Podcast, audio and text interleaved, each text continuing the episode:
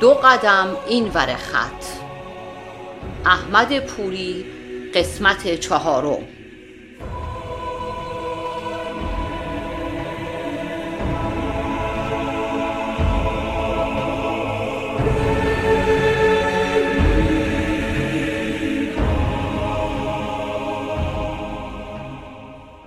فصل 3، تهران. 1. ایرج گفته است من گیج شده ام. باورم نمی شود چنین چیزی بتواند اتفاق بیفتد. تو خودت هم مثل من حیرانی، این را در چشمانت می خوانم. تو هم مثل من خودت را رها کرده ای و همه چیز را گذاشته ای به عهده زمان. اگر قرار باشد این اتفاق برای تو بیفتد، ظاهراً باید آنجور که گفتی در عرض همین 10 روز آینده باشد. من ترجیح می دهم اصلاً درباره اش فکر نکنم. منتظرم ببینم آخر سر چه پیش می آید. گیتی گفته است من کاری ندارم به این که تو افسار خیالت را ول کرده ای و داری تاخت و تاز می کنی. اگر در همین حد بماند و تو را اینقدر سرحال و سرزنده کند خوب است، اما میترسم افراط کنی و دیگر کنترل همه چیز از دستت در برود. با این جور خیال ها نباید شوخی کرد. بعضی وقتها باید مثل زنگ خطر حسابشان کرد. نمیخواهی با یک دکتر مشورت کنی؟ اصلا چرا نمی روی سراغ دکتر معتقدی، دوست قدیمی خودت؟ تو که خیلی قبولش داری. یادت هست میخواستی مرا بفرستی پیشش که به قول خودت افسردگیم را معالجه کند؟ خب یک بار هم که شده فرض کن بخشی از این خیال پردازی هایت نشانه های یک ناراحتی است. چه بهتر از همین حالا فکری برایش بکنی. ایرج گفته است ماجرای آیزایا برلین گیجم کرده. تقریبا اطمینان داشتم که می روی و اصلا نمی توانی برلین را ملاقات کنی. فکر می کردم این مرد مالی خولیایی در خیالاتش با برلین حرف زده و برایت قرار ملاقات گرفته است. پیش خودم می گفتم وقتی برگردی حسابی سر این مسئله با هم خواهیم خندید. اما این نامه، آن مهر و موم و بعد این دیدار تو با آیزایا برلین، سر در نمی آورم. گیتی گفته است من هنوز هم فکر می کنم ماجرای دیدارت را با برلین خیلی غیر واقعی کرده ای. مگر چه عیبی دارد؟ فرض کن این مرد روس یکی از دوستان برلین است و از او خواهش کرده با تو ملاقات کند. خب کجای این مسئله خیلی اسرارآمیز و غیر واقعی است؟ ایرج گفته است حالا باز دیدار با برلین میتوانست توجیه داشته باشد، اما اینکه برلین هم به نوعی حرفهای مرد روس را قبول کرده باشد عجیب است و اینکه نامه اش را به تو بدهد برایم حیرت انگیز است. گیتی گفته است راستش را بخواهی من از این برلین زیاد خوشم نمی آید. بیشتر هیاهو دارد تا عمق. خودت که بهتر می دانی یک زمانی حسابی برای ارباب انگلیسیش خوشرقصی می کرد و آتش بیار معرکه جنگ سرد شده بود. روس بودنش هم کمک بزرگی کرده بود که حقانی پیدا کند. با آن بازی‌های روشنفکرانه، مخصوصاً درباره یهودی‌ها که یکی به نعل یکی به میخ میزد، کاملاً نشان داده که آدم رو راستی نیست. از کجا معلوم؟ شاید دارد شوخی مسخره‌ای می‌کند و با همکاری دوست روسش تو را دست انداخته است. من به ایرج گفتم حق با توست. نمی‌دانم چه دارد پیش می‌آید. خودم را ول کرده ام به دست روزها و دقیقه ها. هرچه باداباد. من به گیتی گفتم نگران نباش، همان که خودت گفتی. دارم کل مسئله را به صورت یک شوخی دوست داشتنی و خیالانگیز دنبال می کنم. تنها چیزی که می توانم بگویم و فکرت را آسوده کنم این است که قصد ندارم بروم امین آباد و تو هر هفته برایم چند جعبه سیگار بیاوری. درباره آیزایا برلین هم چون چیز زیادی از او نخوانده‌ام حرفت را قبول می کنم. اما این که پیرمرد متشخصی مثل او بیاید و شوخی کند و بدون علت مرا دست بیاندازد برایم قابل قبول نیست. به هر حال گیتی جان، تو باید این پدیده را هم توجیه کنی تا بتوانی با فکر آسوده سر بر بالش بگذاری و مطمئن باشی که تا اینجا هیچ سؤالی برایت بی جواب نمانده است.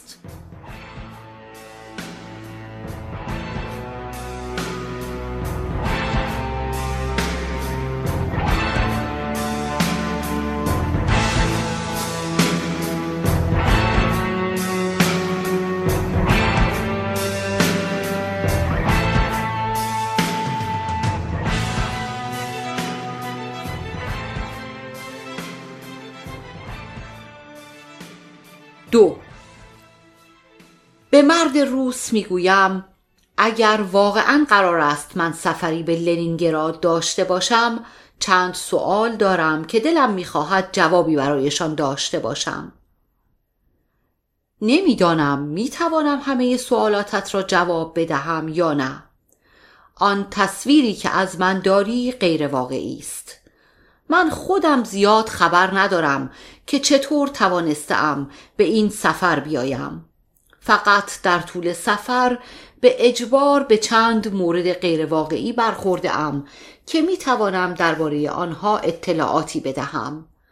ولی این که چرا این وضعیت پیش آمده، تا کی ادامه خواهد داشت و پشت تمام این ماجراها چه نیرویی است، هیچ چیز نمیدانم.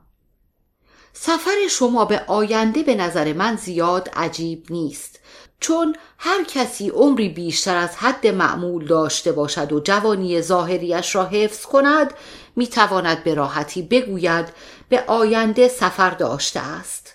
به نظر من سفر به گذشته خیلی عجیب است. فرق نمی کند. هر دو جابجایی در خط مستقیم زمان است.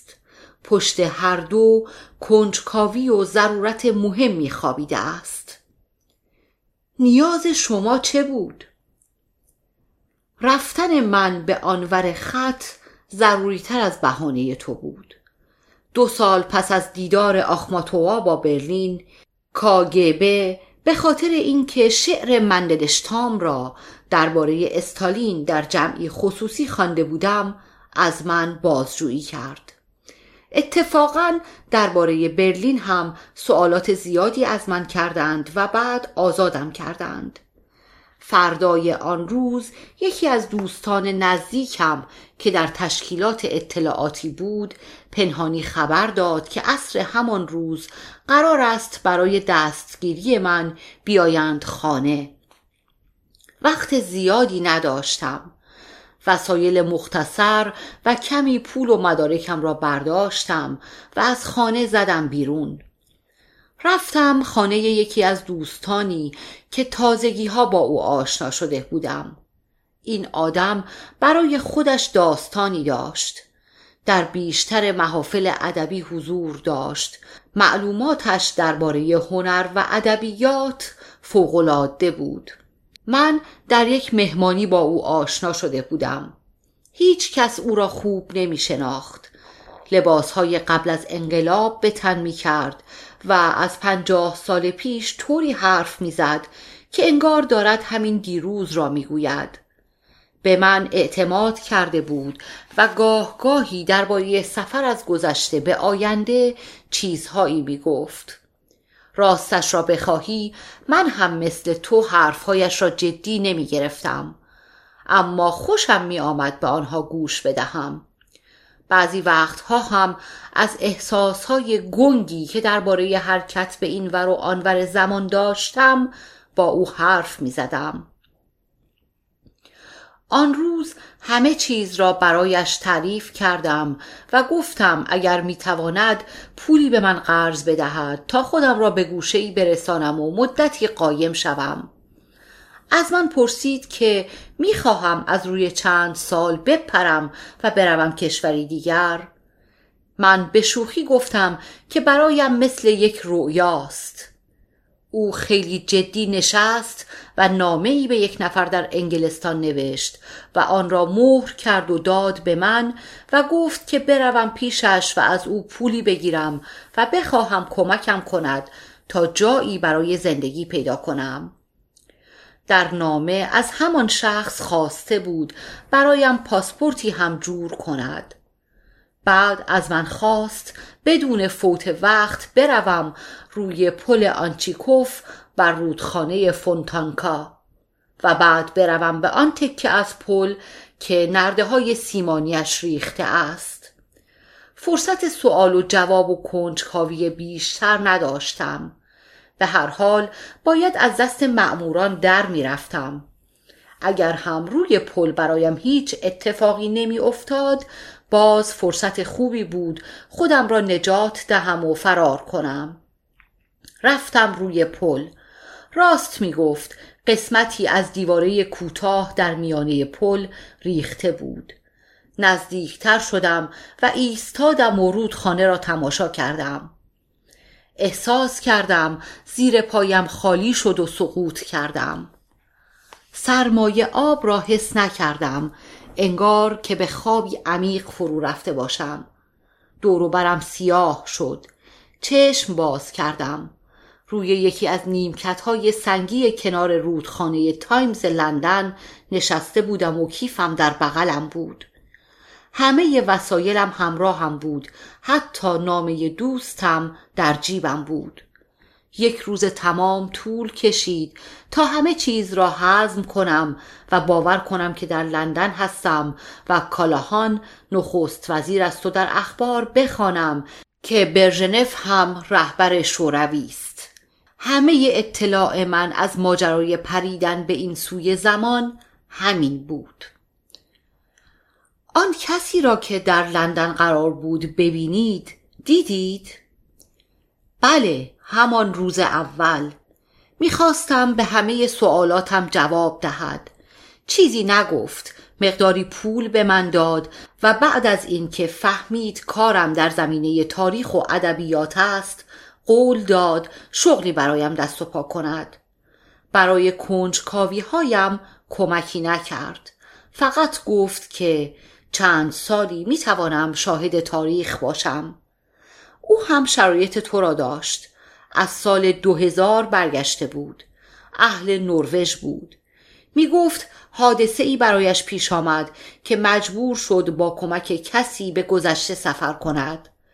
چند سالی رفته بود مسکو و لنینگراد و حالا هم که در لندن بود. همین. می بینی؟ هیچ وقت نمی شود بیشتر از این دانست. البته او چیزی هم گفت که شاید بیشتر به نفع تو باشد. او گفت چون از آینده آمده، بعد از تمام شدن مأموریتش باز بر می گردد به سال 2000. شاید تو هم پس از این که نامه را دادی به آنا آندریونا برگردی سر خانه و زندگیت. من هم باید کسی را آنجا ببینم؟ حتماً. همان دوست من در لنینگراد میتواند کمکت کند. اما کسی که کمک اصلی را به تو خواهد کرد یکی از دوستان نزدیکم است که در سالی که تو به تبریز میروی یکی از کارمندان عالی رتبه کنسولگری شوروی در تبریز است. این آدم مثل من و تو سفر زمان نکرده و اصلاً خبری از ماجرا ندارد. اگر چیزی درباره من پرسید، بگو به طور اتفاقی مرا در یک مهمانی در لندن دیده ای و وقتی قصد سفرت را به لنینگراد به من گفتی، من تو را معرفی کردم. میدانم خیلی کنجکاوی می کند تا بفهمد من چطور رفتم انگلستان، اما تو بگو هیچ اطلاعی در این باره نداری. بقیه کارها را بگذار به عهده او. البته اگر از کار بیکارش نکرده باشند. من و او و شیلیکو شوهر دوم آخماتووا هم کلاس بودیم. او و خانوادهش با آخماتووا رفت و آمد دارند. خوشحال می شود کاری کند تو بروی پیش آنا، ولی یادت باشد این کار برایش زیاد آسان نخواهد بود. گفتم که آنا یعنی باروت خطرناک، باید حواست جمع باشد و الا گیر می افتی. یعنی اگر در آن ور تاریخ برایم اتفاقی افتاد، ممکن است مثل آدم‌های معمولی صدمه‌ای ببینم یا حتی بمیرم؟ اورلوف قهقه زد. البته که صدمه می‌بینی. فکر می‌کنی رو این تن شده ای؟ یادت باشد تنها اتفاقی که این وسط افتاده یک جابجایی کوچک در زمان است و بس. فکر میکنی اگر من الان بروم زیر ماشین نمیمیرم؟ من حتی مواظب خورد و خوراکم هستم، مبادا مریض شوم. تنها چیزی که کمکم میکند توقف زمان در تغییرات جسمیم است. حالا این هم تا کی میخواهد ادامه داشته باشد نمیدانم. راستی تا نرفته ای سری به خیابان فردوسی و منوچهری بزن و کمی اسکناس 50 سال پیش بخر. به دردت میخورد. این اسکناس ها در آن زمان ارزش زیادی داشتند. هرچه زیادتر بگیری پول دارتر میشوی. با این پول ها میتوانی از صرافی های تبریز منات باکو و روبل روسی هم بخری. آخرین سوال، اگر رفتم و مدتی آنجا بودم و بعد برگشتم، غیبتم را حداقل برای زنم چطوری توجیه کنم؟ چه توضیحی به دیگران بدهم؟ بگویم کجا بودم؟ احتمالاً سفر تو در قالب ساعتهای امروز نخواهد بود. در داستانهای قدیمی کشور شما خوانده‌ام که تاجری به پیشنهاد پیرمردی به همین سفر رفت.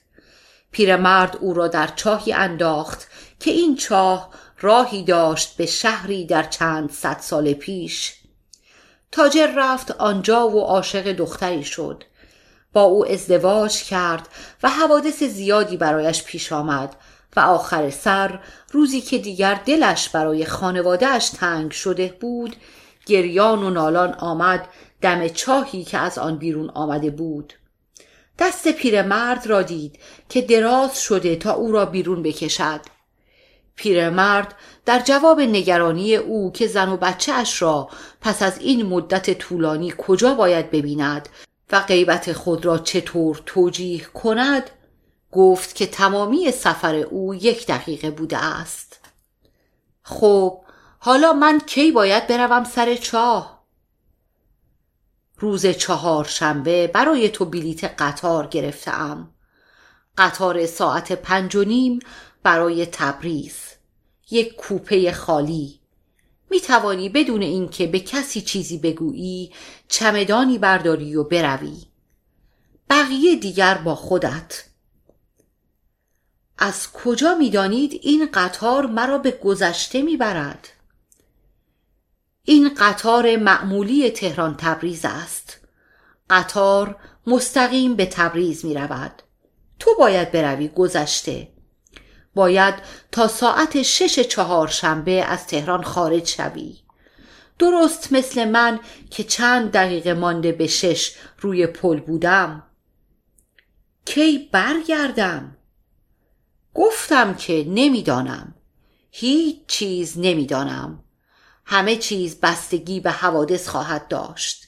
به لنینگراد که رسیدی آدرس همه جاهایی را که میتوانی بروی برایت نوشتم. شما را بعد از برگشتن خواهم دید. چقدر سوال میکنی؟ من چه میدانم؟ امروز چند شنبه است؟ 2 شنبه. برو برای 4 شنبه آماده شو. در این 2 روز کمی بیشتر روسی تمرین کن. احتیاج پیدا می کنی. سر کوچه عقیق که می رسم برمی گردم و پشت سرم را نگاه می کنم. مرد روس کنار درخت کوتاه مقابل در خانه اش ایستاده و دارد نگاهم می کند. وقتی می بیند سر برگردانده ام دستی تکان می دهد و من می پیچم سمت چپ به طرف داروخانه راسل.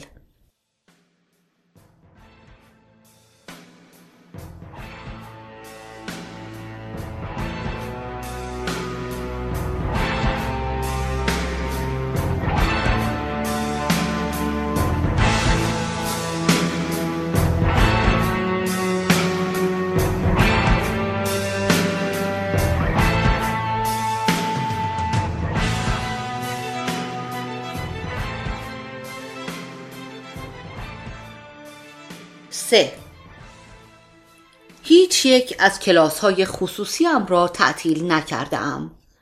بلیطم را به ایرج نشان می‌دهم. برای اولین بار پس از این ماجرا چهره‌اش را در هم نگران می‌بینم.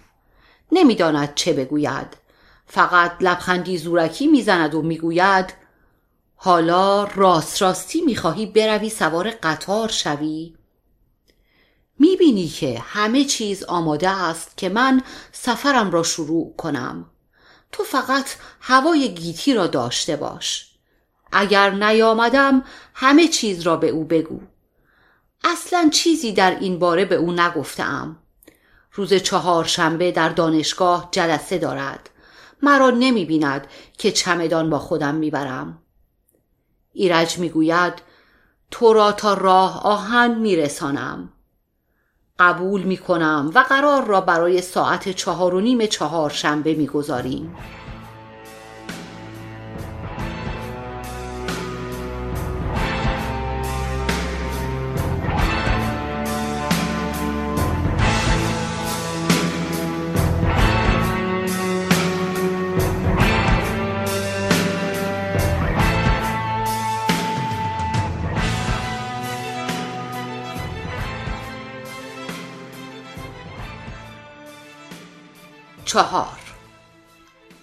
دیشب هر کاری کردم گیتی را متقاعد کنم با هم برویم بیرون شام بخوریم، قبول نکرد.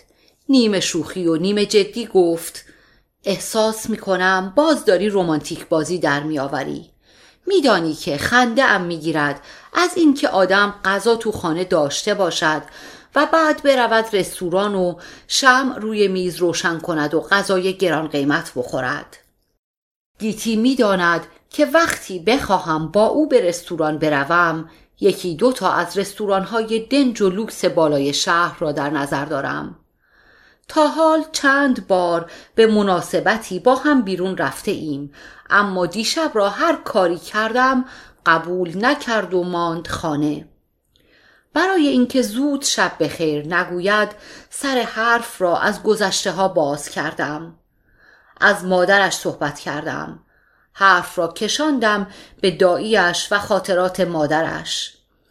اول بی هوا در دام افتاد و جزئیاتی را که تا آن روز از آن صحبت نشده بود به یاد آورد. بعد 1 مرتبه ایستاد و پرسید باز چه شده؟ مرد روس از تو اطلاعاتی درباره گذشته خواسته؟ خندیدم. نه، مطمئن باش نمیخواهم درباره تاریخ 50 سال پیش برایش اطلاعات کسب کنم. خیلی جدی گفت نکند خودت را آماده پرواز به گذشته میکنی. 1 لحظه نفسم بند آمد. عین بچه‌ای که خوراکی دزدیده باشد و مادرش 1 دستی به او بزند زبانم بند آمد. توجهش جلب شد. گیتی بسیار باهوش است. دنبال قضیه را گرفت. چه فکری در کله‌ات هست؟ تو را خدا دست به کار احمقانه‌ای نزنی. خودم را جمع و جور کردم و با خنده گفتم مثلا چه کاری؟ گفت چه میدانم؟ از وقتی این مرد را دیده ای همه اش در هپروتی. شاید تو را واداشته به کارهایی عجیب و غریب. من فکر نمی کنم این آدم سالم باشد. عقل درست و حسابی ندارد. چرا مرا با او آشنا نمی کنی؟ کنجکاوی گیتی خطرناک شده بود. گفتم باشد. اتفاقاً در فکرم بود. می ترسیدم زیاد خوشت نیاید. حالا که خودت می خواهی دعوتش می کنم یک شب بیاید خانه و از نزدیک ببینیش. نظرت عوض می شود. آدم جالبی است. این حرف مثل آبی بود بر آتش دلواپسی گیتی. اما دیگر از گذشته چیزی نگفت. آرام شد و به بهانه این که فردا صبح زود باید برود دانشگاه رفت که بخوابد.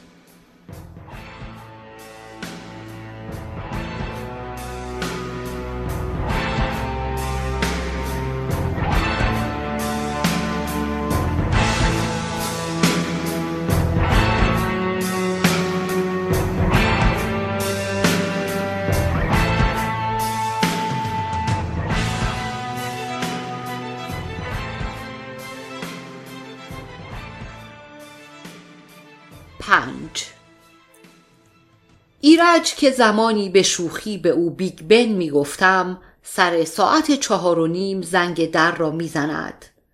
من بدون اینکه آیفون را جواب بدهم چمدان را که روی کاناپه گذاشتم بر می دارم. پله ها را می روم پایین و در را باز می کنم. با دیدنم لبخند می زند و می گوید جان نثار H.G. Wells. اشاره می کند به ماشینش. این هم ماشین زمان. در خدمت حاضرم. و بعد می خندد. با او دست می دهم و می نشینم بغل دستش و راه می افتیم. می گویم اگر از حافظ برویم بهتر است. اما بلافاصله می گویم حافظ توی طرح است. ایرج می گوید که مجوز روزانه خریده است. می رویم کریم خان و می پیچیم به حافظ و بعد آن را می رویم پایین. 1 ساعت مانده که خیابان شلوغ شود. بدون دردسر می رسیم به انتهای حافظ و می پیچیم دست راست. میدان راه آهن در مقابل ماست. ایرج میدان را دور می زند و از میان راهروهای سیمانی که در ورودی راه آهن ساخته‌اند عبور می کند و می رود پارکینگ. هر دو پیاده می شویم. ایرج با من پله ها را می آید بالا و وارد سالن بزرگ راه آهن می شویم. سکوی حرکت قطار تبریز را می پرسیم. نشانمان می دهند. در گوشه راست سالن راهرویی است و بعد پله‌هایی که می رود پایین تا به سکوی قطار تهران تبریز برسد. ایرج این سو و آن سو را نگاه می کند تا چیزی غیر عادی پیدا کند. من گویی در خواب راه می روم. مأموری کیفم را نگاه می کند و بعد بلیتم را کنترل می کند و مهری رویش می زند. به ایرج اجازه نمی دهد با من بیاید. ایرج اصرار می کند و اسم یکی از دوستانش را می برد که از کارکنان عالی رتبه راه آهن است. آخر سر اجازه می گیرد که با من تا سکو بیاید. جلوی هر واگن مأموری ایستاده و بلیط ها را کنترل می کند. کوپه من در واگن 4 است. بلیط را نشان می دهم و با ایرج می رویم بالا. مأمور چیزی نمیگوید. ایرج چمدانم را در دست دارد. وارد کوپه میشویم. توی کوپه گرم است و دم کرده. روی میزی که وصل شده به پنجره یک پارچه آب با 2 قطعه درشت یخ و 4 لیوان یک بار مصرف روی دستمال کاغذی قرار دارد. ایرج چمدان را میگذارد بالا. در محفظه بار و بعد وسط کوپه می ایستد. در نیمه باز است و مردم با چمدانهای بزرگ که به علت باریکی راه رو مجبورند با 2 دست جلوی پایشان بگیرند به زحمت از مقابل در عبور می کنند. ایرج ناباورانه نگاه می کند و می گوید خب به نظر نمی رسد قطار زمان باشد. همین قطارهای خودمان است. این آدمها هم ظاهراً قصد سفر به 50 سال پیش را ندارند. میگویم حق با توست. فردا صبح که رسیدم تبریز حتما تلفن میزنم و کلی میخندیم و با قطار عصر دوباره برمیگردم تهران. فقط نگذار گیتی نگران شود. شاید با خودش هم صحبت کنم. همه اینها را انگار در خواب میگویم. سرم سنگین است، درست مثل زمانی که پس از کار و خستگی زیاد ساعتی خواب سنگینی کرده باشم و بعد به اجبار بیدار شده باشم. 10 دقیقه به حرکت قطار مانده است. از ایرج میخواهم پیاده شود. بغلم میکند و میگوید کاریت نمیشود کرد، دیوانه ای، برو. روبوسی می کنیم و می رود پایین و روی سکو کنار پنجره می ایستد. من در صندلی روبروی لوکوموتیو جا خوش می کنم و روزنامه ای که روی صندلی مقابل گذاشته اند بر می دارم و می گذارم روی پایم و چشم در ایرج می دوزم. حالت غریبی دارم. یک لحظه از همه چیز پشیمان می شوم. می توانم همین الان چمدانم را بردارم، بروم پایین، سوار ماشین ایرج شوم و برویم خانه و یک دست تخت نرد بزنیم تا گیتی بیاید. بعد گیتی را برداریم و برویم خانه ایرج و همه چیز را از یاد ببریم. سوت قطار را می زنند. پیشترها 3 بار سوت می زدند، اما این بار قطار پس از سوت اول تکانی به خودش می دهد و خیلی نرم حرکت می کند. حرکت قطار آنقدر آرام است که ایرج با قدمهای آهسته کنار پنجره همراه آن پیش می آید. دستش همچنان بالاست و به علامت خداحافظی دارد تکان می خورد. سرعت قطار بیشتر می شود و ایرج هم سرعت قدمهایش را زیاد می کند و بعد دیگر نمی تواند همراهی کند و عقب می ماند. من از پنجره همچنان دست تکان می دهم و او هم وقتی می بیند سرعت بیشتر از حد شده پا سست می کند. همچنان دستش به چپ و راست حرکت می کند. کوچکتر می شود و کوچکتر و بعد قطار چرخی مختصر می زند و ایرج دیگر ناپیداست. چشم دوختم به خانه های آجری و خیابان ها و مغازه های جنوب شهر که قطار به سرعت دارد از کنارشان می گذرد.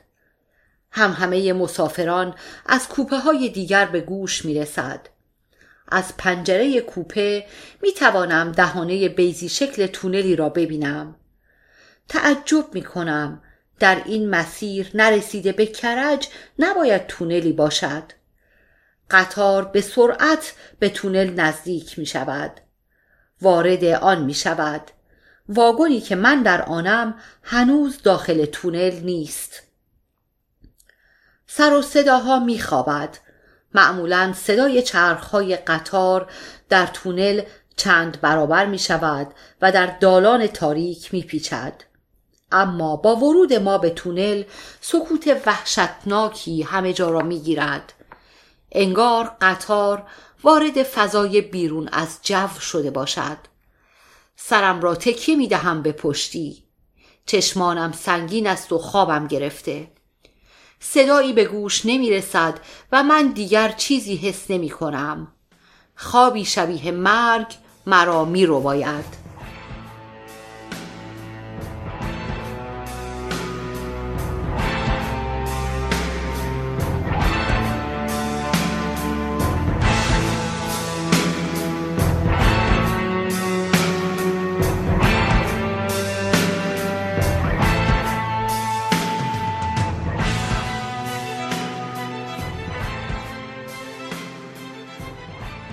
فصل 4 تبریز 1 نسیم خنک، بوی خاک و صدای حرف زدن بلند یک نفر به زبان ترکی بیدارم کرد. پسر 14-15 ساله ای چند قدم دورتر از من با آفتابه روی زمین خاکی آب می پاشید و با جوان دیگری که آن سوتر داشت میزی را پاک می کرد صحبت می کرد. روی نیمکتی نشسته بودم تکیه داده به درختی تنومند و پرشاخ و برگ. مقابلم میز مربع شکلی بود با روکش پارچه‌ای گلدار و یک قندان که به جای قند توت خشک در آن بود. در کنارش نمکدان چرکی قرار داشت. آن سوی میز 2 صندلی بود. 3-4 میز و صندلی دیگر هم با فاصله زیاد دور و برم بودند. در طرف راستم در بزرگ و قهوه‌ای رنگ قهوه‌خانه‌ای بود که یکی از لته‌هایش به شکل آکاردئونی تا خورده بود. از درون قهوه‌خانه بوی تنباکو و چای جوشیده بیرون می‌زد. هیاهویی که از تو بیرون می‌آمد حکایت از پر بودن قهوه‌خانه داشت. پسر آفتابه به دست ترکی را با لهجه‌ای که برای من غریب بود حرف می‌زد. طرف چپ من مرد بلند قدی حدوداً 30 ساله با کت و شلوار و کراوات و کلاه شاپو به درختی تکیه داده بود و سیگار می‌کشید. گیج بودم. داشتم به مغزم فشار می‌آوردم که کجا هستم. یک مرتبه تونل، راه آهن تهران، ایرج و مرد روس به مغزم هجوم آوردند. قلبم ریخت. رفتم به گذشته. نگاه دیگری به اطرافم کردم. آن سو ترک در محوطه باز روبروی قهوه خانه اتوبوس زرد رنگ و دماغدار ایستاده بود و یک نفر روی سقف آن داشت تناب مندیل ها و چمدان ها را سفت می کرد. مردی تنومند با سیبیل پرپشت کنار دماغ اتوبوس ایستاده بود و با لنگی پر از لکه های روغن دستهایش را پاک می کرد.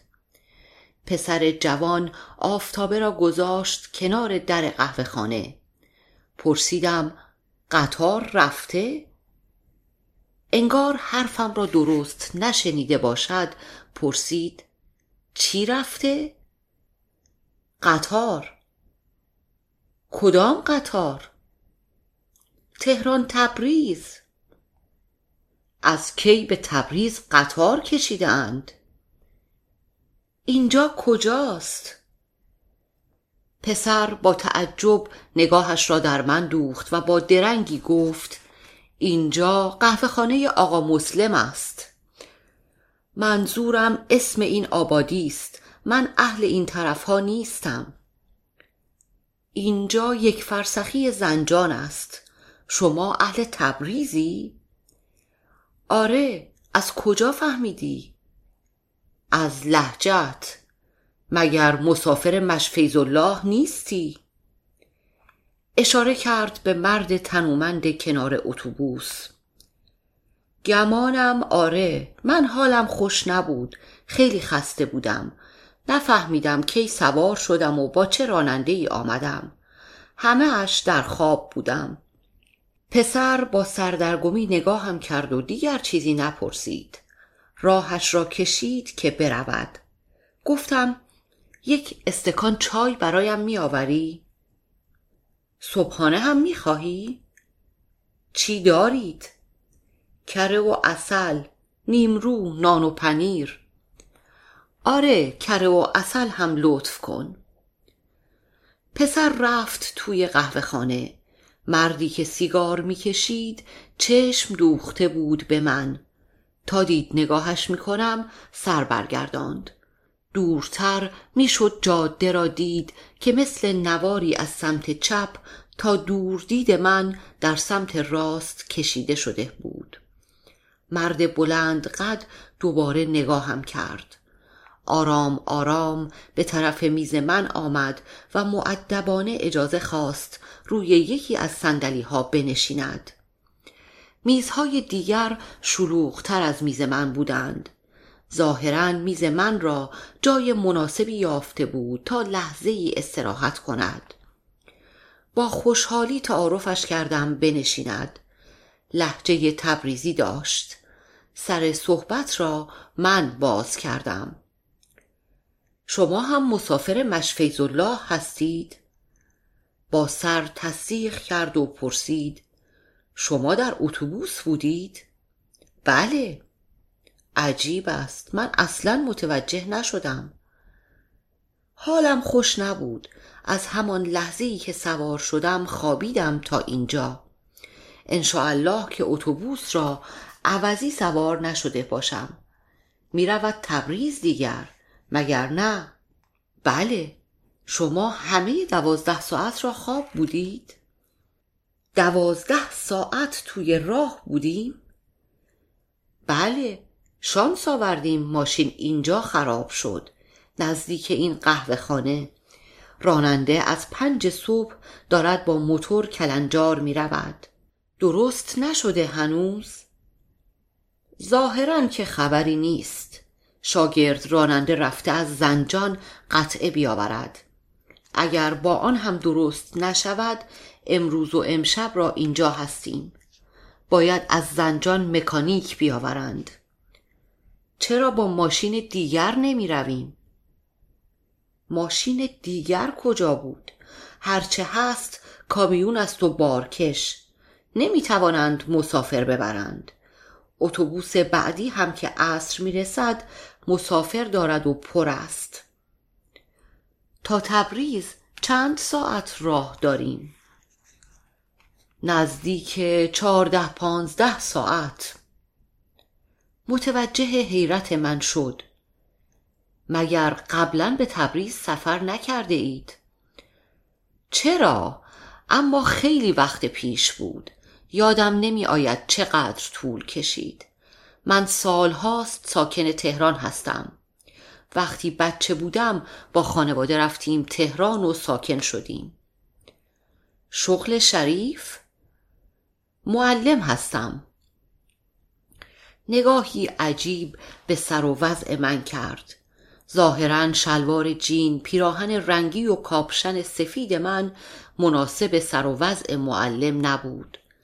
پسر جوان سینی حلبی و موجداری را که لواش سفید تا خورده با یک کاسه کوچک سفالی عسل و یک چنگ کره و یک استکان کمرباریک چای بر نعلبکی گودی توی آن بود روی میزم گذاشت و رفت.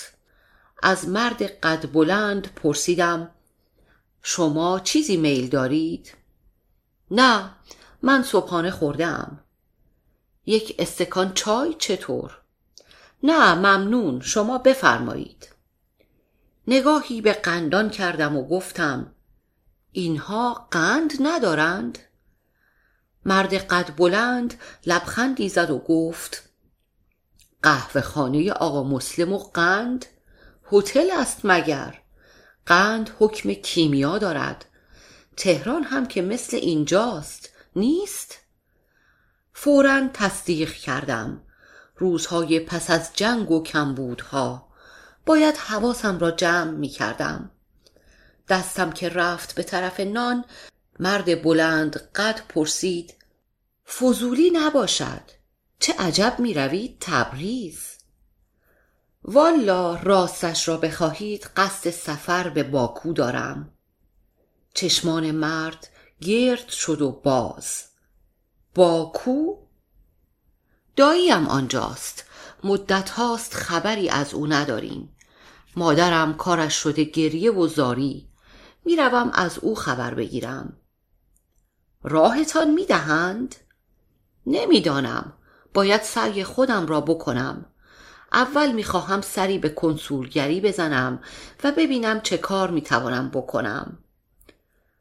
شاید خودشان بتوانند خبری از داییتان برایتان گیر بیاورند. نمیدانم، باید ببینم. مرد قد بلند لحظه ای سکوت کرد و من با ولع به خوردن صبحانه مشغول شدم. نسیم دلپذیر و اندکی خنک صورتم را نوازش می کرد. هنوز قادر نبودم ذهنم را جمع و جور کنم. یعنی واقعاً نیم قرن عقب پریده بودم. تصادف خوبی بود که با این مرد آشنا شدم. شاید می توانستم از او کمک بگیرم. نگاهی به او کردم و با لبخند پرسیدم: می توانم اسم حضرت عالی را بپرسم؟ خواهش می کنم. بنده کاویانی هستم. من هم بلافاصله خودم را معرفی کردم و بعد گیج این اسم شدم. کاویانی چقدر برایم آشنا بود. مادر گیتی چیزی از او گفته بود. در ذهنم این اسم به نوعی به همین سالها مربوط می شد. کمی که گذشت یک مرتبه در تاریکی ذهنم برقی زد. کاویانی، لندن، دوست محسن. اسم کوچکش چه بود؟ در خاطراتی که تعریف می کرد از قول یک نفر دیگر اسم خودش را گفت: رشید. پرسیدم: با رشید کاویانی نسبتی دارید؟ یک لحظه با چهره‌ای حیرت زده و مختصر ترس خورده گفت: رشید؟ شما می شناسیدش؟ بله، در تهران با ایشان آشنا شدم. به مغزم فشار آوردم. گفته بود که اول سرد رود پنهان شده بود و بعد به بوکان رفته بود و از آنجا به تهران. اهل تبریز است؟ بله، گویا از بوکان آمده بود تهران.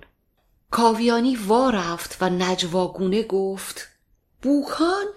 کجا دیدید او را؟ گفتم که در مهمانی یکی از دوستان در تهران. حالش خوب بود؟ بله، چطور مگر؟ چیزی درباره اینجا و خودش نگفت؟ نه زیاد، ولی به نظرم گرفتاری برایش پیش آمده بود. رفته بود سرد رود و بعد بوکان. ریسک بزرگی کردم. نمیدانستم اگر واقعاً با اون نسبتی داشته باشد چطوری دست و پای قضیه را جمع کنم. دقت می کردم، می توانستم شباهتی بین آنها ببینم. پرسیدم: این آقا با شما نسبتی دارد؟ اگر همانی باشد که فکر می کنم برادرم است. چه جالب، مگر خودتان از او خبر ندارید؟ تا وقتی در بوکان بود توسط آشنایی از او با خبر بودم، ولی الان چند ماه است ازش بیخبرم. اتفاقاً رفته بودم تهران دنبالش، اما پیدایش نکردم. خوب شد شما را دیدم. آدرسش را میگیرم. دیر افتاده بودم. چه آدرسی باید میدادم؟ من آدرسشان را نمیدانم. گفتم که در یک مهمانی دیدمشان.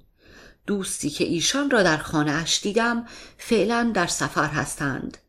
شما نگران نباشید، وقتی برگشتم تهران حتما آدرسی از این دوستم میگیرم و به شما اطلاع میدهم. کاویانی نمیدانست چه بگوید. باورش نمیشد که توانسته باشد به این سادگی از برادرش خبر بگیرد. حالش خوب بود؟ آره، ظاهراً که خیلی سرحال بود. میگفتند از تبریز در رفته است. کاویانی نگاهش را دوخت به قندان روی میز و به نجوا گفت: خودش است، رشید است. نمیخواهم فضولی کنم. چرا فراری شد؟ پرسشگرانه نگاهم کرد و سکوت کرد و بعد گویی در کلنجاری که با خودش میرفت به نتیجه رسید و جوابم را داد. از فدائیان فرقه بود. اگر میگرفتندش تکه تکهش میکردند. همه را قلع و قمع میکردند. هر کسی را که برای پیشهوری یک بار کف زده بود گرفتند. رشید به موقع توانست در برود. اگر میماند حتما میکشتندش. شما مگر خبر ندارید چه اوضاعی بود؟ چرا؟ اما نه خیلی زیاد. تا وقتی که دموکرات ها بودند در روزنامه ها اخبارشان را میخواندیم. بعد از فرار سران دموکرات هم فقط خواندیم که ارتش تهران به تبریز آمد و دوباره نظم و آرامش برقرار کرد. کاویانی به من اطمینان کرده بود. پوزخندی زد و گفت نظم و آرامش؟ بیشرف‌ها خونی ریختند که مغول نریخته بود. از هر دو سه خانواده حتما یکی یا عزادار عزیزی است یا کسی را گم کرده. بین دو سه روز فاصله فرار پیشهوری تا رسیدن ارتش به تبریز چنان قتل و غارتی شد که حتی پیرمردها هم چنین چیزی را به یاد نداشتند. کاری با شما نداشتند؟ من در دار و دسته کسی نبودم. کارمند استانداری هستم. زمان فرقه هم در پست خودم ماندم. البته صابونشان به تنم خورد. کتک مفصلی خوردم تا جای رشید را بگویم. یکی از دوستان وساطت کرد و دست از سرم برداشتند. کاویانی در لندن از اکبر شوفر برایم صحبت کرده بود. رشید آقا چیزهایی درباره خانواده اش می گفت. درباره احد چیزی نگفت؟ احد؟ پسر عموی من. یادم نیست، نه فکر نمی کنم. چطور مگر؟ رفت آنور، با دو سه نفر از افسران فارس رفت باکو. افسران فارس؟ افسران توده‌ای که توی ارتش فرقه بودند همهشان رفتند آن طرف. احد هم با یکی از آنها که خیلی نزدیک بود رفت. زنمویم میگوید 3 روز پس از فرار پیشهوری بود که نصف شب آمد خانه. وسایل و لباس مختصری را گذاشت توی چمدان. کس را پسر 2 ساله‌اش را که خواب بود بوسید و به زنش گفت که فعلا با گروه سروان عباس پور دارند میروند آن طرف. وقتی سر و صدا خوابید برمیگردد. اما از وقتی که رفته هیچ خبری از او نیست. کار زنمو و زن احد شده گریه و زاری. 2-3 بار رفته ایم کنسولگری اما نتوانسته ایم خبری از او بگیریم. جنب و جوش دور اتوبوس زیادتر شد. مردی لاغرندام و ریزه که کاپوت اتوبوس را زده بود بالا و سرش توی موتور بود با صدای بلند گفت بنشین پشت فرمان فیض الله. فیض الله پرید بالا و پشت فرمان نشست. مرد لاغرندام پایین آمد و یک سر میله‌ای فلزی را در سوراخ جلوی موتور گذاشت و شروع به چرخاندن کرد. با هر حرکت از چپ به راست لحظه‌ای می ایستاد تا صدای موتور در بیاید. فیض الله پشت فرمان داشت با چیزی ور می رفت. یک مرتبه صدای موتور بلند شد. مرد لاغرندام فریاد زنان گفت گاز بده، آرام گاز بده. و بعد موتور پس از غرشی کرکننده آرام شد و صدای یک نواختی گرفت. مرد لاغرندام میله را بیرون آورد و با رضایتی آشکار به فیض الله گفت تمام است، درست شد، مشکلی ندارد. فیض الله آمد پایین و به پسری که برایم صبحانه آورده بود گفت به مسافران اعلام کند سوار شوند. پسر از همانجا شروع کرد به داد زدن و رفت توی قهوه خانه. کاویانی با خوشحالی گفت مثل این که درست شد. غمم گرفته بود. می ترسیدم شب را مجبور شویم در این بیغوله بمانیم. اگر الان راه بیفتیم تا 10 شب میرسیم تبریز. پسر از قهوه خانه بیرون آمد و مستقیم به طرف من آمد. سینی را برداشت و دستمالی را که بر شانه اش بود روی سفره کشید. رو کردم به کاویانی. پول را به این بدهم؟ نه، باید با خود قهوه‌چی حساب کنید. اجازه بدهید من حساب کنم. نه، اصلاً ممنون. بلند شدم و رفتم توی قهوه خانه. بوی تنباکو و نیمرو و چای همه جا را گرفته بود.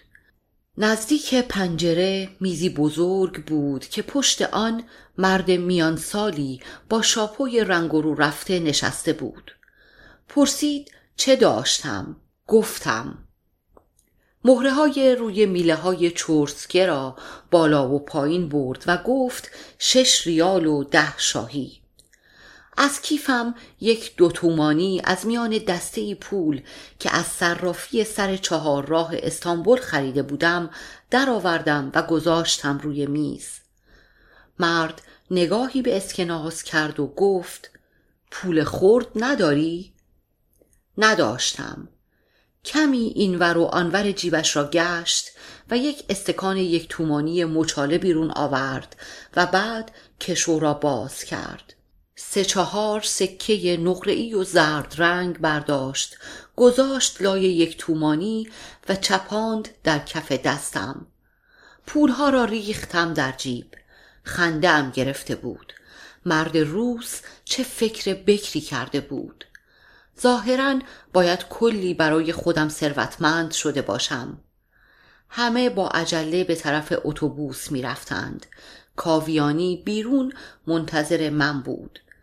مسافرها جور خاصی به من نگاه می کردند. نداشتن کلاه و سیبیل و این نیمتنه برایشان غریب بود. رفتیم بالا.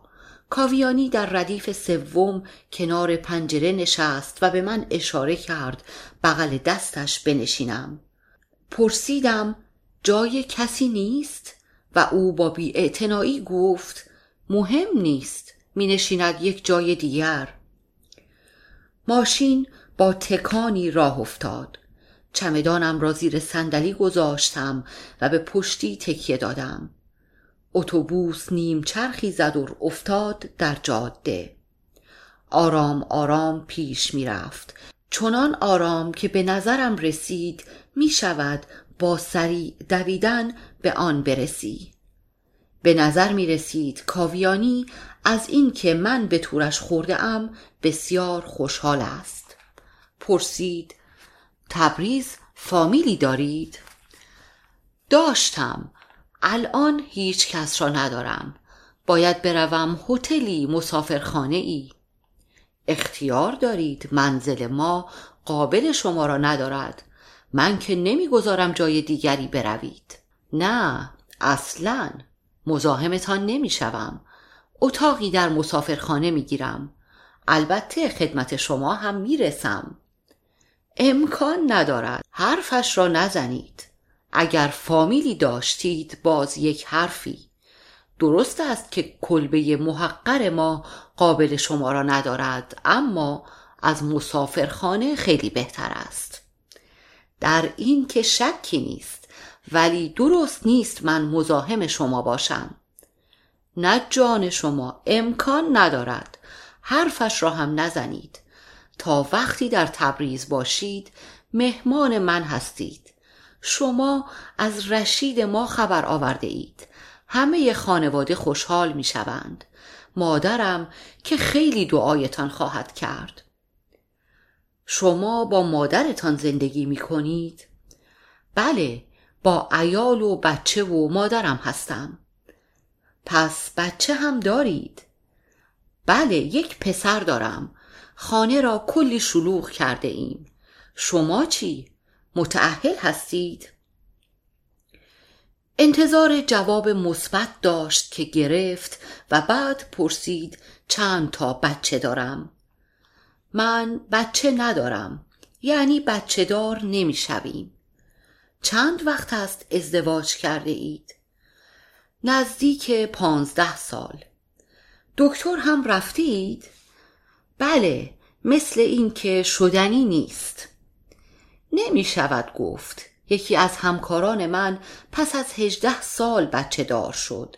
پسرش الان ماشاءالله 4 سال دارد.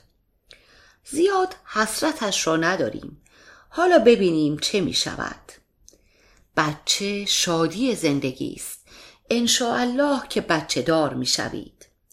انشاءالله. در طول راه همه اش درباره فرقه صحبت شد. کنجکاوی من برایش جالب بود. شماها در تهران از دور ناظر بودید. فکر نمی کنم واقعیت‌های آذربایجان را چه زمانی که فرقه در آن بود و چه بعد از آن درست برایتان گفته باشند. چرا؟ اگر کسی علاقه داشت چیزهایی می فهمید. اما حق با شماست. مردم عادی تنها چیزی که می دانستند این بود که آذربایجان از ایران جدا شده است. همین دیگر. اصلا این حرف ها نبود. آذربایجان شده بود یکی از ایالت‌های ایران. استانداری ما همان وظایف قبلی را اجرا می کرد با کمی تغییرات. پیشهوری در خیلی از چیزها با تهران مشورت می کرد. قوام السلطنه نماینده می فرستاد آذربایجان تا همه چیز را گزارش کنند. حتی یک بار هم چند نفر فرستاد تا مطمئن شوند ارتش روسیه از آذربایجان رفته. آنها هم آمدند و دیدند یک نفر هم از روسها در آذربایجان نیست. من فکر نمی کنم اینها را درست و حسابی به مردم ایران گفته باشند. حق با شماست. ما بیخبر بودیم. تنها چیزی که در روزنامه خواندیم این بود که ارتش تهران پیروزمندانه وارد تبریز شد و عده‌ای از وطن فروشها را سر جایشان نشاند و آذربایجان را دوباره به ایران برگرداند. کاویانی چیزی نگفت. داشت بیرون از پنجره را نگاه می کرد. اتوبوس به چپ و راست تکان می خورد. پلک هایم دوباره سنگین شد. تکانهای شدیدی بیدارم کرد.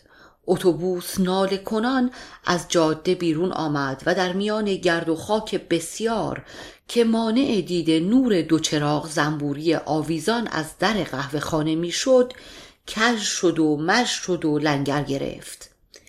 اینجا بستان آباد بود. کاویانی گفت این آخرین توقف ما تا تبریز خواهد بود. توی قهوه خانه نشستیم و سفارش کباب چنجه و دوغ دادیم. حجم غذا برایم حیرت انگیز بود. غذای 2 نفر را برای 1 نفر آوردند. لقمه را که می گرفتم یاد گیتی افتادم و یاد رستوران شیک تجریش. گیتی می گفت هیچ وقت تعادل بین فرم و محتوا را رعایت نمی کنند. این همه ظرافت و زیبایی شکل ظاهر است اما طعم هیچ. کجاست آن غذاهای خوشمزه رستوران‌های قدیم؟ اتوبوس در تاریکی از میان خیابان‌های باریک تبریز رد می‌شد و من هرچه به اطراف نگاه می‌کردم تا جای آشنایی ببینم موفق نمی‌شدم. نزدیک میدانی رسیدیم و چشمم به ساختمان بلند دست چپ افتاد. پرسیدم اینجا میدان ساعت هست؟ درست تشخیص داده بودم. جهت معلوم بود.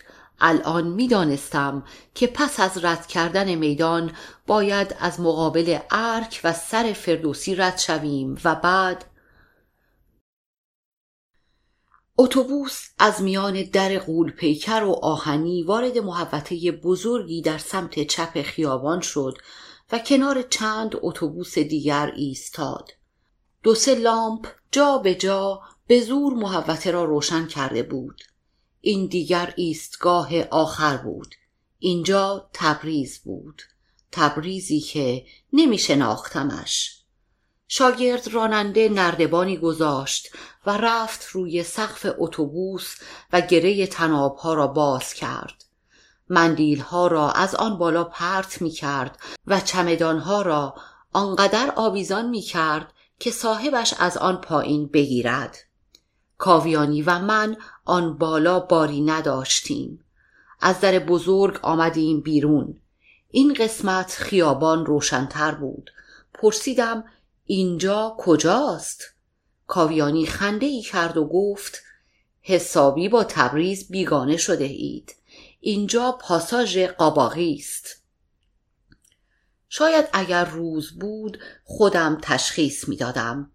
دهانه پاساژ که در واقع محله‌ای بود که کوچه‌های پیچ در پیچ آن تا دل تبریز پیش می‌رفت، با چندین سال بعدش چندان تفاوتی نکرده بود. کمی پایین‌تر ردیفی از درشکه‌هایی با کروکی پس کشیده ایستاده بودند. از میان غبار خاطره‌ها به یادشان می‌آوردم. اینها را فایتون می‌گفتیم. تا بچگی‌های من هم هنوز در تبریز مسافرکشی می‌کردند. کاویانی با یک فایتونچی که داشت چای می‌نوشید وارد مذاکره شد و پس از چند دقیقه اشاره کرد سوار شوم. هر دو رفتیم بالا.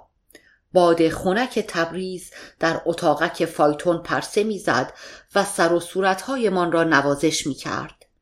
فایتون راهی قوشداشی بود. از کاویانی پرسیدم این محله ای را که اسم بردید کجای تبریز است؟ سید حمزه را که بلدید. آره، کمی بالاتر از سید حمزه به طرف شمال. فایتون پیچید به کوچه پهنی و رفت بالاتر و مقابل در چوبی بزرگی ایستاد. کاویانی کرایه را داد و هر دو پیاده شدیم. روی لته راست در حلقه فلزی سنگینی به شکل سر شیر بر صفحه فلزی آرام گرفته بود. کاویانی چند بار آن را به صفحه فلزی زد و صدای سنگین ضرباتش در فضا پیچید.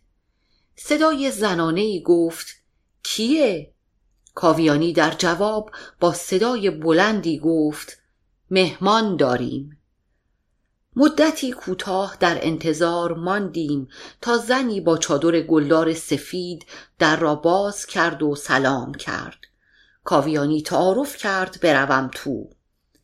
از دالانی باریک رد شدیم و 3-4 پله رفتیم پایین و وارد حیاتی شدیم.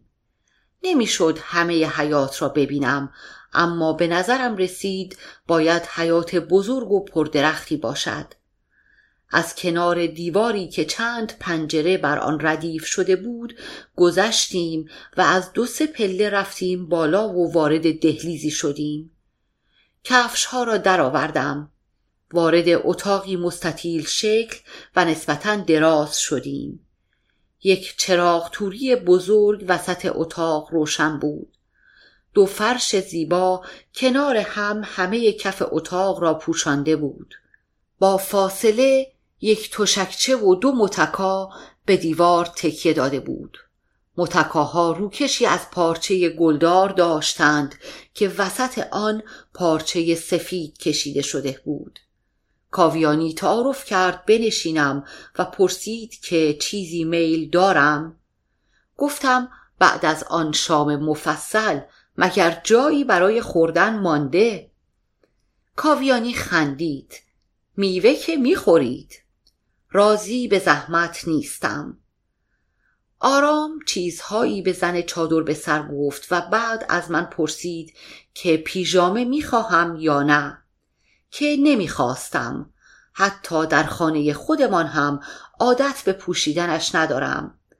اما خود کاویانی بلافاصله پیژامه راهی را به پا کرد و آمد نشست. جلوی هر تشکچه 1 زیر سیگاری و 1 قندان بود.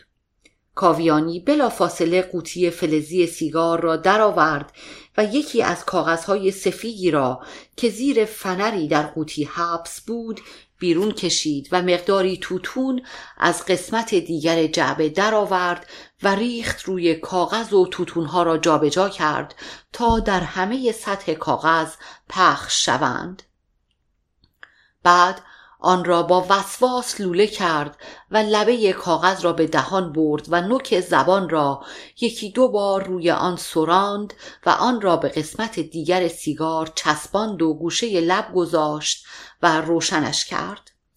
بعد انگار چیزی به یادش آمده باشد. گفت: ببخشید، تعارف نکردم، شما نمی کشید؟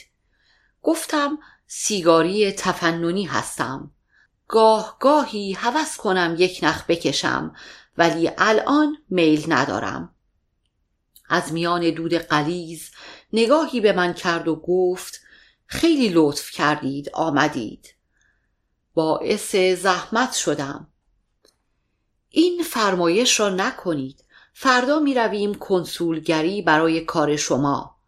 بچه ها می گویند در کنسولگری جواب آدم را درست و حسابی نمی دهند، سر می دوانند، به همه با شک و زن نگاه می کنند. نمی خواهم مزاحمتان شوم، خودم هم می توانم بروم، شما اداره دارید و باید سر کار باشید. مرخصی گرفتم، تا آخر هفته بیکارم. عمو هم شاید با ما آمد، بیچاره برای گرفتن خبری از احد به هر دری زده است. جای نگرانی نیست، بالاخره رفته جای امنی. آنجا بیشتر از اینجا به او خوش می‌گذرد. کاویانی رفت تو فکر. زیاد مطمئن نیستم. خبرهایی از آنجا رسیده که وضع خیلی ها که پناهنده شدند بدتر از اینجاست. بدبختی این است که اصلاً امکان نامه فرستادن و تلفن زدن برایشان نیست. گویا اول همهشان را میبرند اردوگاه. خورد و خوراک خیلی بدتر از اینجاست. اینها را پیش عمو نمیگویم، برایم دست میگیرد. از مخالفان فرقه بود، الان هم که بساطشان برچیده شده هرچه به دهنش میآید به آنها میگوید. اگر بداند که وضع بچه ها آنجا چندان خوب نیست، دیگر نمی شود حریفش شد. فحش و سمپاشیش 100 برابر می شود. عمو چه کاره است؟ بزاز است. وضعش مخصوصاً بعد از جنگ خیلی بد شده. فرار احد هم که کمرش را شکسته. تمامی دوره حکومت فرقه این دو دائم بگو مگو می کردند، اما احد عصای دستش بود. راستی اگر زحمتی نباشد من فردا یک دست کت و شلوار و کلاه هم بگیرم. گفتم که دیروز چنان حالم خراب بود که لباس درست و حسابی با خودم بر نداشتم. چشمم به پسر بچه 3-4 ساله افتاد که در آستانه در ایستاده و یک دستش را به چارچوب در تکیه داده بود و با تعجب نگاهم می کرد. کاویانی مسیر نگاه مرا دنبال کرد و چشمش به بچه افتاد. بیداری علی جان؟ چرا نخوابیدی؟ بیا تو، بیا پیش آقا جان. علی بدون اینکه چشم از من بگیرد آرام آرام پیش آمد و روی پای پدرش نشست. گونه های گل انداخته و پوست حریر مانندش وسوسه ام می کرد که بغلش کنم و ببوسمش، اما می دانستم هنوز برای این کار زود است. اول باید رام می شد و مرا می پذیرفت. گذاشتم تا کمی به جو اتاق عادت کند. آرام گفتم: چطوری علی آقا، خوبی؟ عمو را میشناسی؟ جوابم را نداد. ایرج میگفت تو جادو جنبل میکنی، هیچ وقت ندیدم بچه ای رام تو نشود. چه کار میکنی که بچه ها اینقدر زود با تو اخت میشوند؟ گیتی همیشه سکوت میکرد و با تحسین به رابطه من با بچه ها نگاه میکرد. حس می کردم از این که من از چنین موهبتی محروم شده ام عذاب وجدان دارد. در طول تمامی مراجعاتمان به دکتر فقط یک بار پزشکی با صراحت گفته بود که مشکل بچه دار نشدن من مربوط به گیتی است و از آن تاریخ به بعد گیتی مدام میخواست مرا مجاب کند که برویم بهزیستی و بچه قبول کنیم. اما من نمیدانستم چرا به این کار راضی نیستم. دلم نمیخواست ماجرای داستانها به سرم بیاید و چند سال بعد بچه متوجه مسئله شود و من سعی کنم آرام آرام راز چند ساله را برایش فاش کنم و بعد هم او بیفتد دنبال پدر و مادر واقعی خودش و به روزنامه ها آگهی بدهد و نمیدانم هر از چند گاهی قطره اشکی بریزد از این که شاید الان پدر و مادرش در همین شهر ما زندگی می کنند و خبر ندارند بچهشان در به در دنبالشان می گردد و من و گیتی هم قصه بخوریم که چرا نتوانستیم بچه من را خوشبخت کنیم. گیتی هاج و واج به حرفایم گوش می داد و می گفت جان به جانت بکنند هپروتی هستی. هنوز چیزی نشده؟ سریال 100 قسمتی سوزناک هم برایش نوشته ای. عزیز دلم کمی واقع بین باش. زندگی که رمان نیست. 1000 چیز میتواند پیش بیاید. بگذار اول اتفاق بیفتد تا فکری برایش بکنیم. چرا آن طرف ماجرا را نمیبینی؟ با این کار میتوانی بچه ای را پناه بدهی و انسانی را از رنج و عذاب برهانی. یک بار ایرج گفت که این کار شاید برای روحیه افسرده گیتی خوب باشد، اما من شک داشتم. چیزی توی دلم می گفت با آمدن بچه مشکلات گیتی چند برابر خواهد شد. یاد گرفته بودم در حضور گیتی با بچه ها زیاد بازی نکنم. علی روی زانویم نشسته بود و مادرش که نوک چادر را به دندان گرفته و ظرف میوه را میگذاشت جلوی من حیرت کرد که چطور بچه‌ای مثل علی به این زودی توانسته با یک غریبه گرم بگیرد.